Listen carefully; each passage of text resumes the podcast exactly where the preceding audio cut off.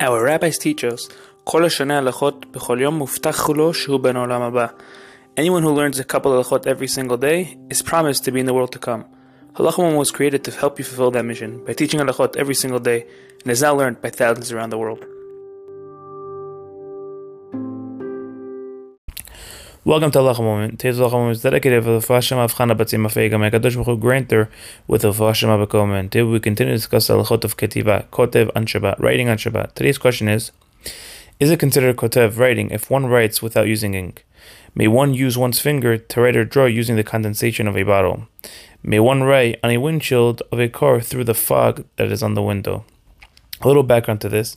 Writing is only considered a biblical transgression if one's writing is a lasting inscription, through writing with a durable pigment, such as an ink or paint, to a surface that will endure it upon, such as a paper or parchment. Even though the writing does not last forever, such as writing that is written with a pencil, it suffices that it should last for a considerable period of time for it to be considered a lasting ins- inscription.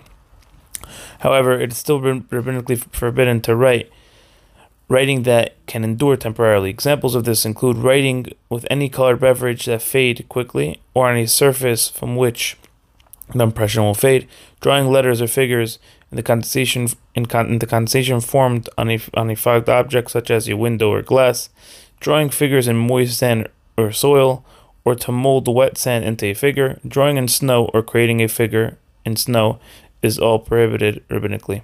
Have a great day. If you enjoyed this halacha moment and would like to help us spread Torah to thousands throughout the world, please consider dedicating a future halacha moment by visiting halachamoment.com forward slash donate or by WhatsApping 305 707 7259.